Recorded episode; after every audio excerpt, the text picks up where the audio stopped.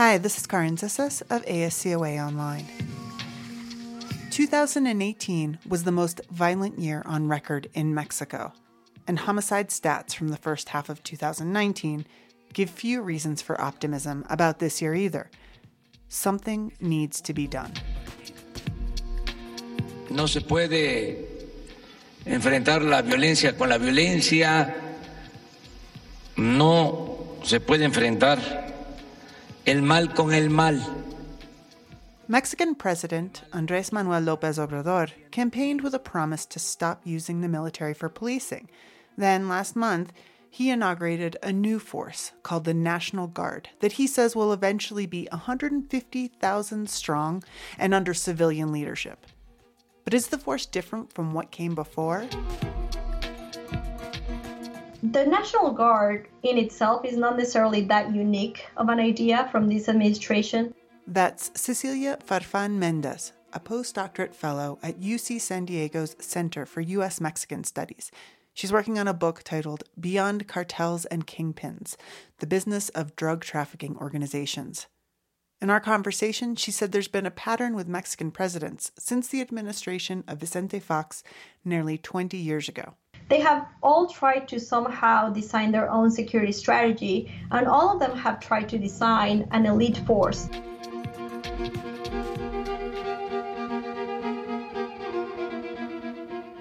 So, what's the structure of this new National Guard? And how did a force that's supposed to handle Mexico's security problems end up starting out by policing migration? We talk about these issues and the long term mental health effects of living in a place suffering from chronic violence. You're listening to Latin America in Focus. Latinoamérica en Foco. América Latina em Foco a podcast by America Society, Council of the Americas on politics, economics, and culture in the region.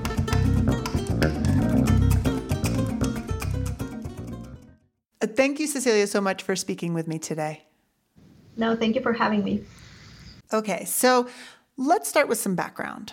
The administration of Felipe Calderon dispatched the military in 2006 to confront drug trafficking organizations in Mexico. And so, for 12 years since then, and through two presidencies, that's essentially been the status quo.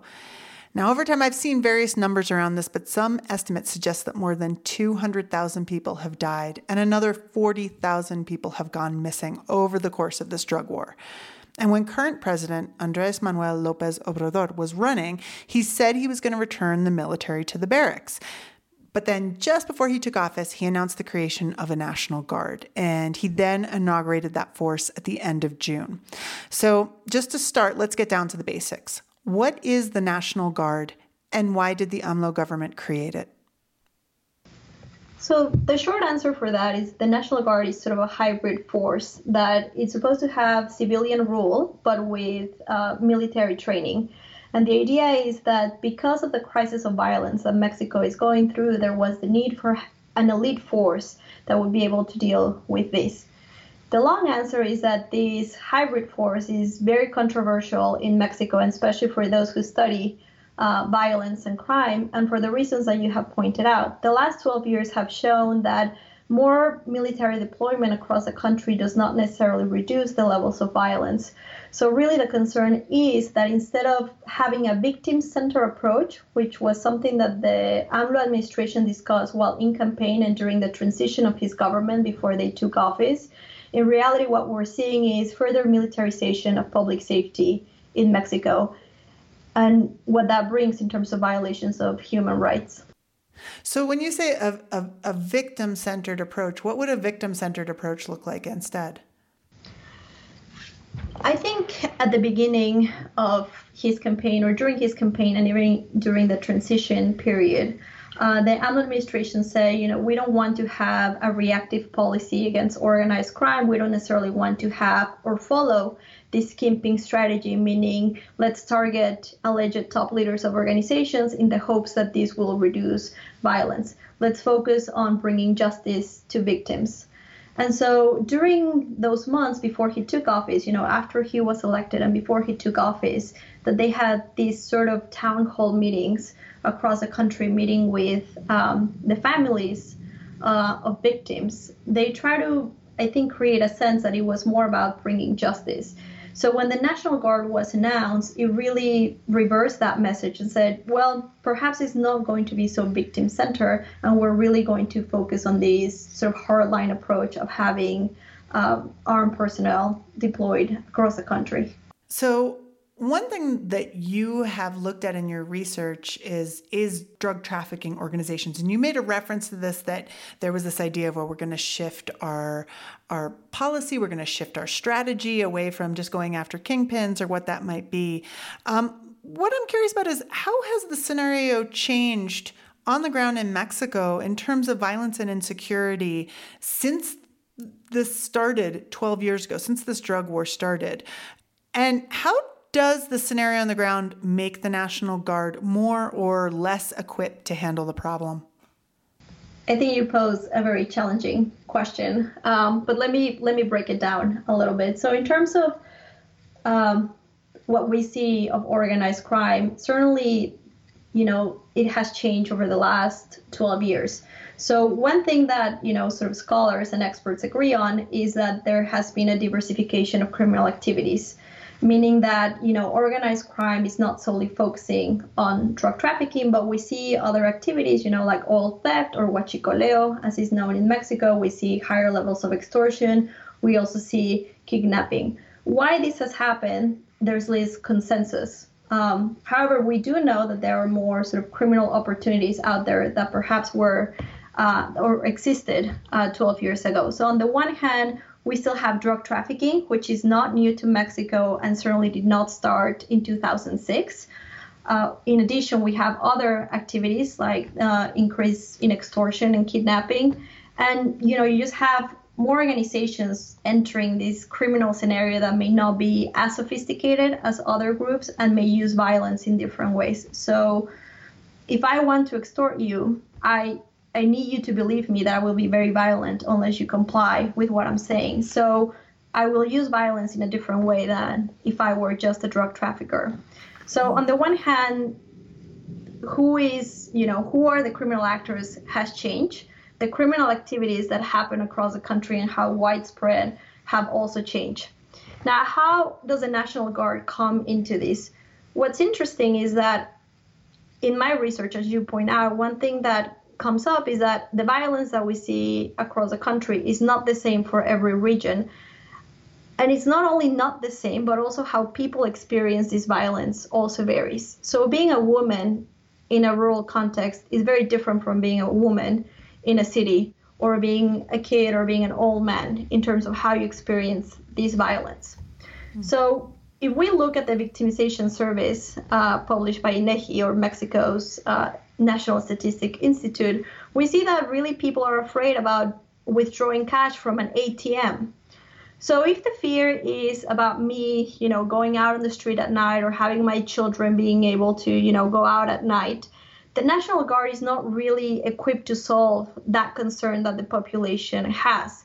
You know, the fears that are expressed in these victimization surveys are not about the big drug traffickers. They're not about El Chapo or El Mayo. They're about, you know, the ability to get on public transportation without being, you know, robbed.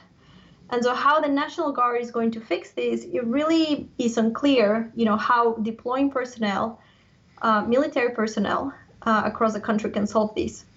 Two, two things about that. One is that a big pressure point for AMLO, who's very popular right now, is going to be violence. It's that, that a lot of people say that it's going to be have, have to be one of the areas that he's going to have to deliver on first, and it's something that you hear a lot here in Mexico. That um, when it comes right down to it, the most important thing is I want to be able to get on the bus at the end of the day and know I'm going to make it home, right? So, um, one thing that you've touched on a little bit in some of your other answers is also this idea of the National Guard under um, civil leadership. Um, there has been some framing of the National Guard as sort of like a civil force, but it is made up largely of members of the armed forces. Um, so, is it a civil force or not? And to what degree is it accurate to, to try to make it to describe it as a as a civil force? I think the current administration would very much make the case that this is a civil force because it's under civilian rule. However, if we actually look at the details of how it's operating and how it's intended to work, it's not really clear that it's really a civilian force. And so let me explain this a little bit.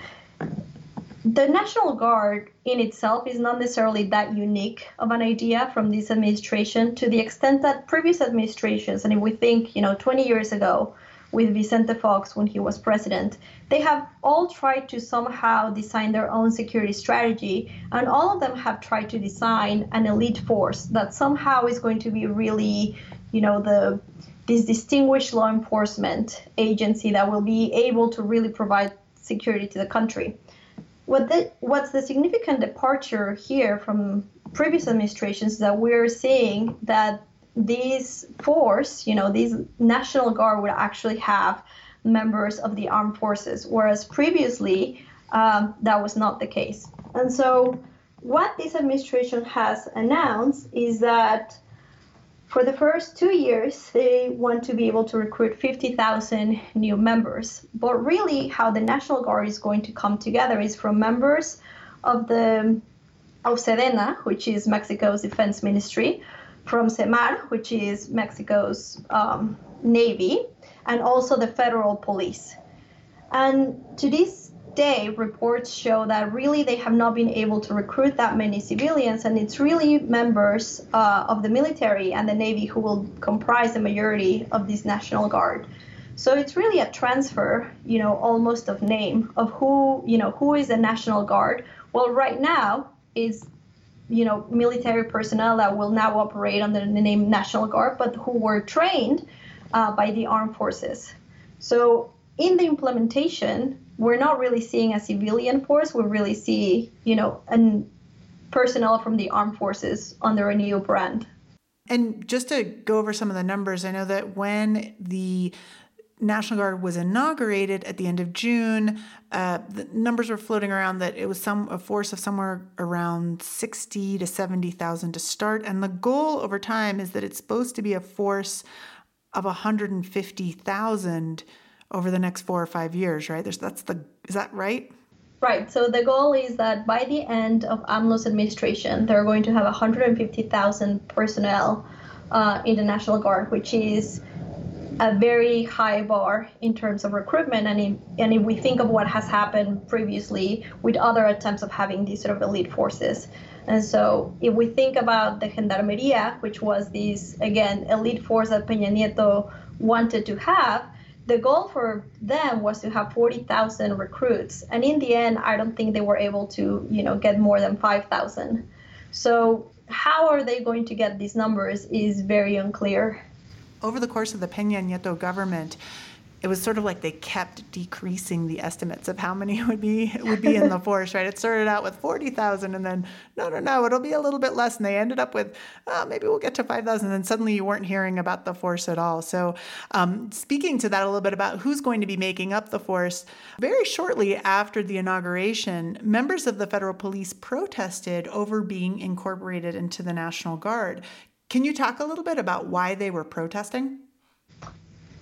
So, in the process of putting together the National Guard, of course, there's sort of the questions about how they're going to do their job and the the idea that they will also be a force that are going to be very compliant of human rights.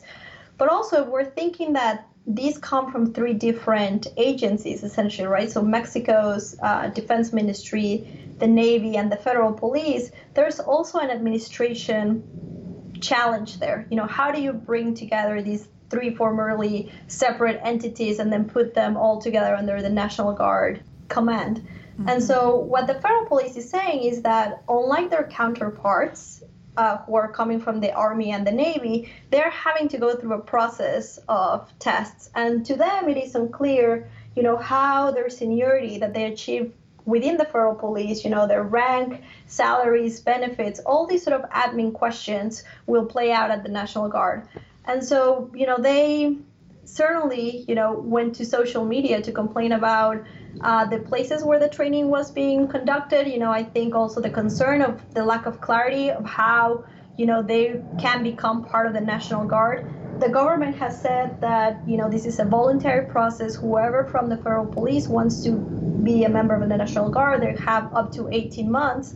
But certainly, you know, there is a sense that they're second-class citizens. Again, in an institution that is supposed to be uh, a civilian one, and yet uh, you have, you know, their counterparts are not having to go through the test, and you know, their salaries and benefits. All of that is is going to remain the same for those coming from the army and the navy, but not the federal police. Interesting. So they will they're supposed to be getting lower salaries?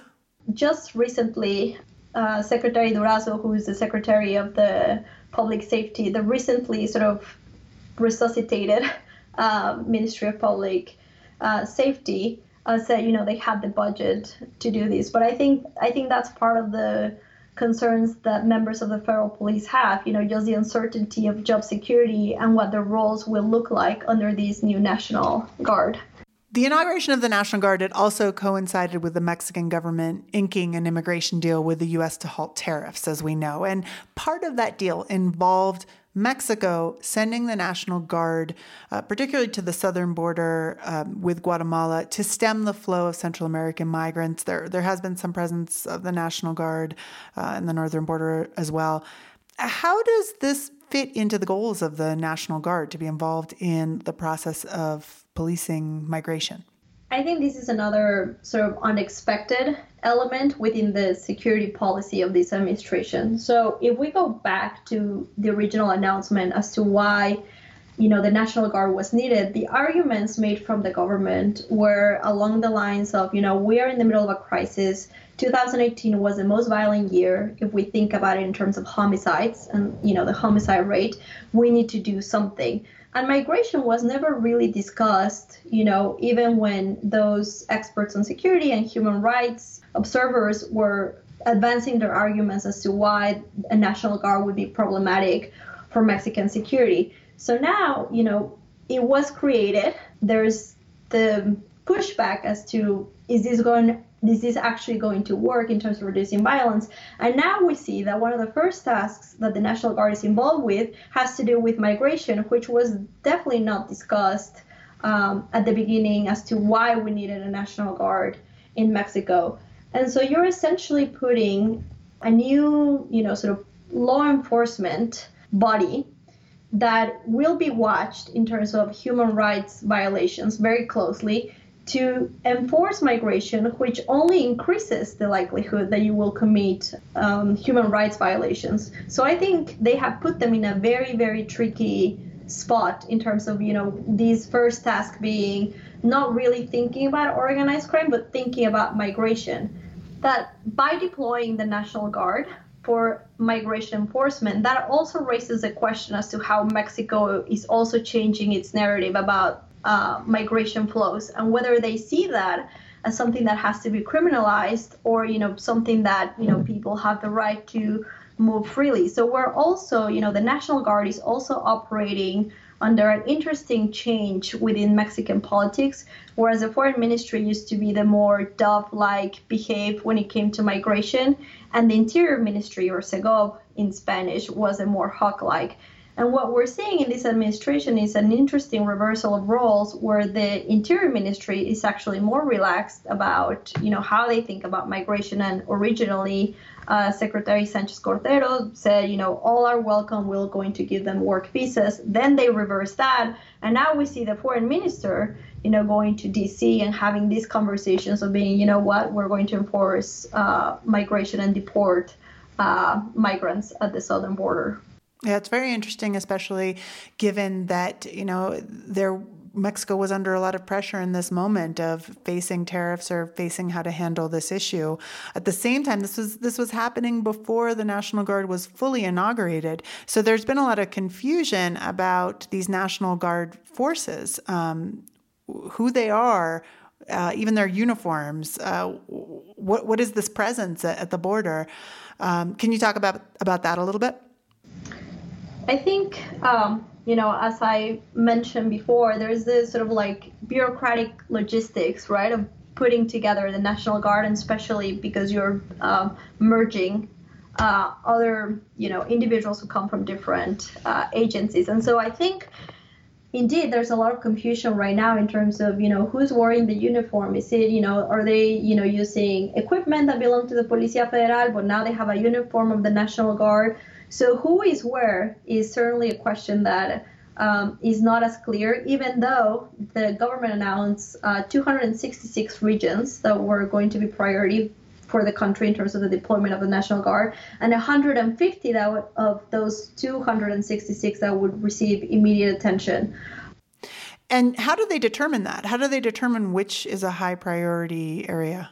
I think they were looking at hotspots for violence and also thinking of homicide rates. Mm-hmm. And so, you know, some of these places like Tijuana, which is in these you know priority list and so some of these places are usual suspects in terms of you know thinking of hotspots for violence in mexico such as ciudad juarez also acapulco interestingly this is not necessarily a new approach under the peña administration there was also you know under the ministry of interior uh, under the prevention prevention of crime functions you also had the development of polígonos with the idea of like the government could identify these high crime areas and then pay attention to those areas to reduce levels of violence. Mm. So, you know, thinking of, you know, regional or regionally where violence occurs is not new to this government, but how, you know, which cities they ranked, they probably are different uh, in some cases from previous administrations. So, one thing I wanted to go back to is looking back the US Mexico relationship. Uh, when we're talking about all of these security issues, these are complicated issues that take time and consensus to resolve. Uh, whether we're talking about the National Guard trying to fix everything, whether we're trying to talk about bilateral relations. Um, so, one thing I was wondering is if there was one thing that you could see the US and Mexico coming together on in terms of a next step to take action on violence and transnational crime, something that could have a real effect, what would it be? I mean, I think right now, given what we have observed, it really comes back to, you know, going back to the basics and really keeping the channels of communication open. I think it was very problematic when the government announced that they, you know, or President Lopez Obrador specifically said that they wanted to rethink Merida. And of course, the Merida Initiative, there's a lot of room uh, to improve. And, you know, if they want a name change, you know, to sort of signal uh, new times, that's certainly something I think that no one will really oppose, either in DC or in Mexico. Just to pause you for one minute, the Merida Initiative is the security initiative that was started uh, during Calderon and uh, George W. Bush's. Bush's time, right? Yes, correct. Right. No, it's fine. And I think what is key here is to really keep that framework for cooperation because it's really the most advanced mechanism that both countries have to sit at the same table and also sit the relevant actors in the same table and exchange information and exchange you know ideas. Of course mexico's and the us security interests are not the same for everything but there's quite a bit of overlap. So keeping those you know communication channels open i think is something that should be a priority for this government and it's certainly something that ambassador barcena in DC has um, said that they want to do. So I think you know rethinking the Merida Initiative is a welcome thing. Getting rid of it, not so much, and I would really advise against something um, along those lines. Great.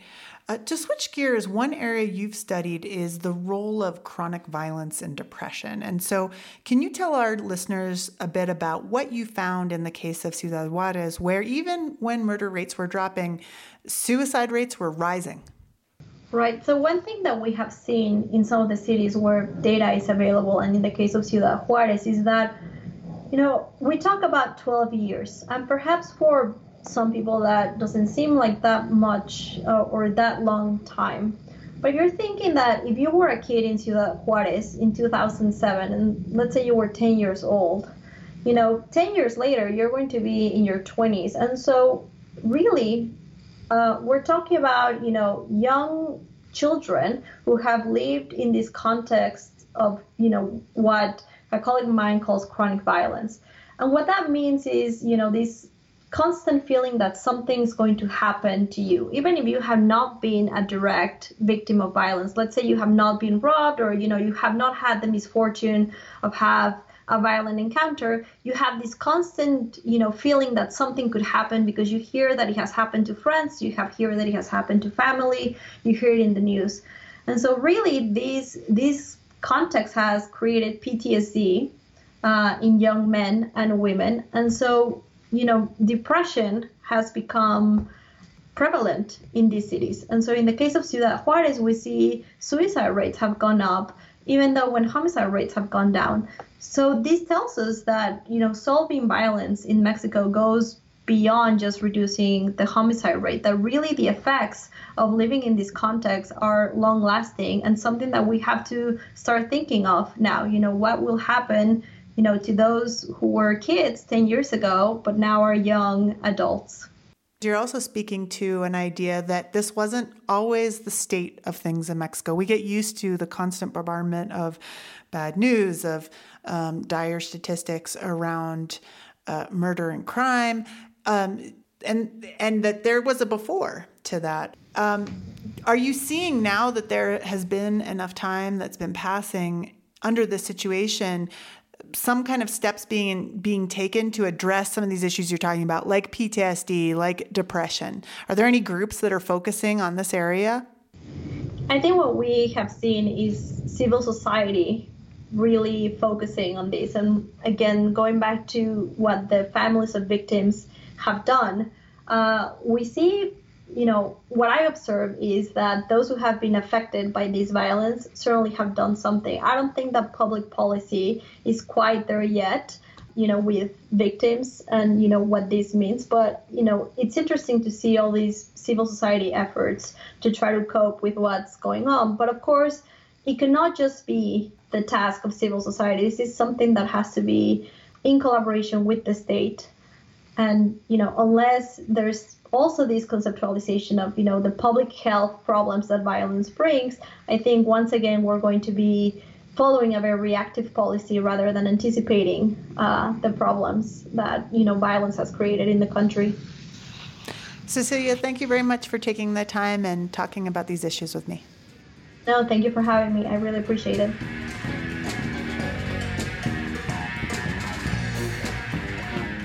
Thank you for listening I'm your host, Carin Zissis. This episode was produced by Luisa Leme.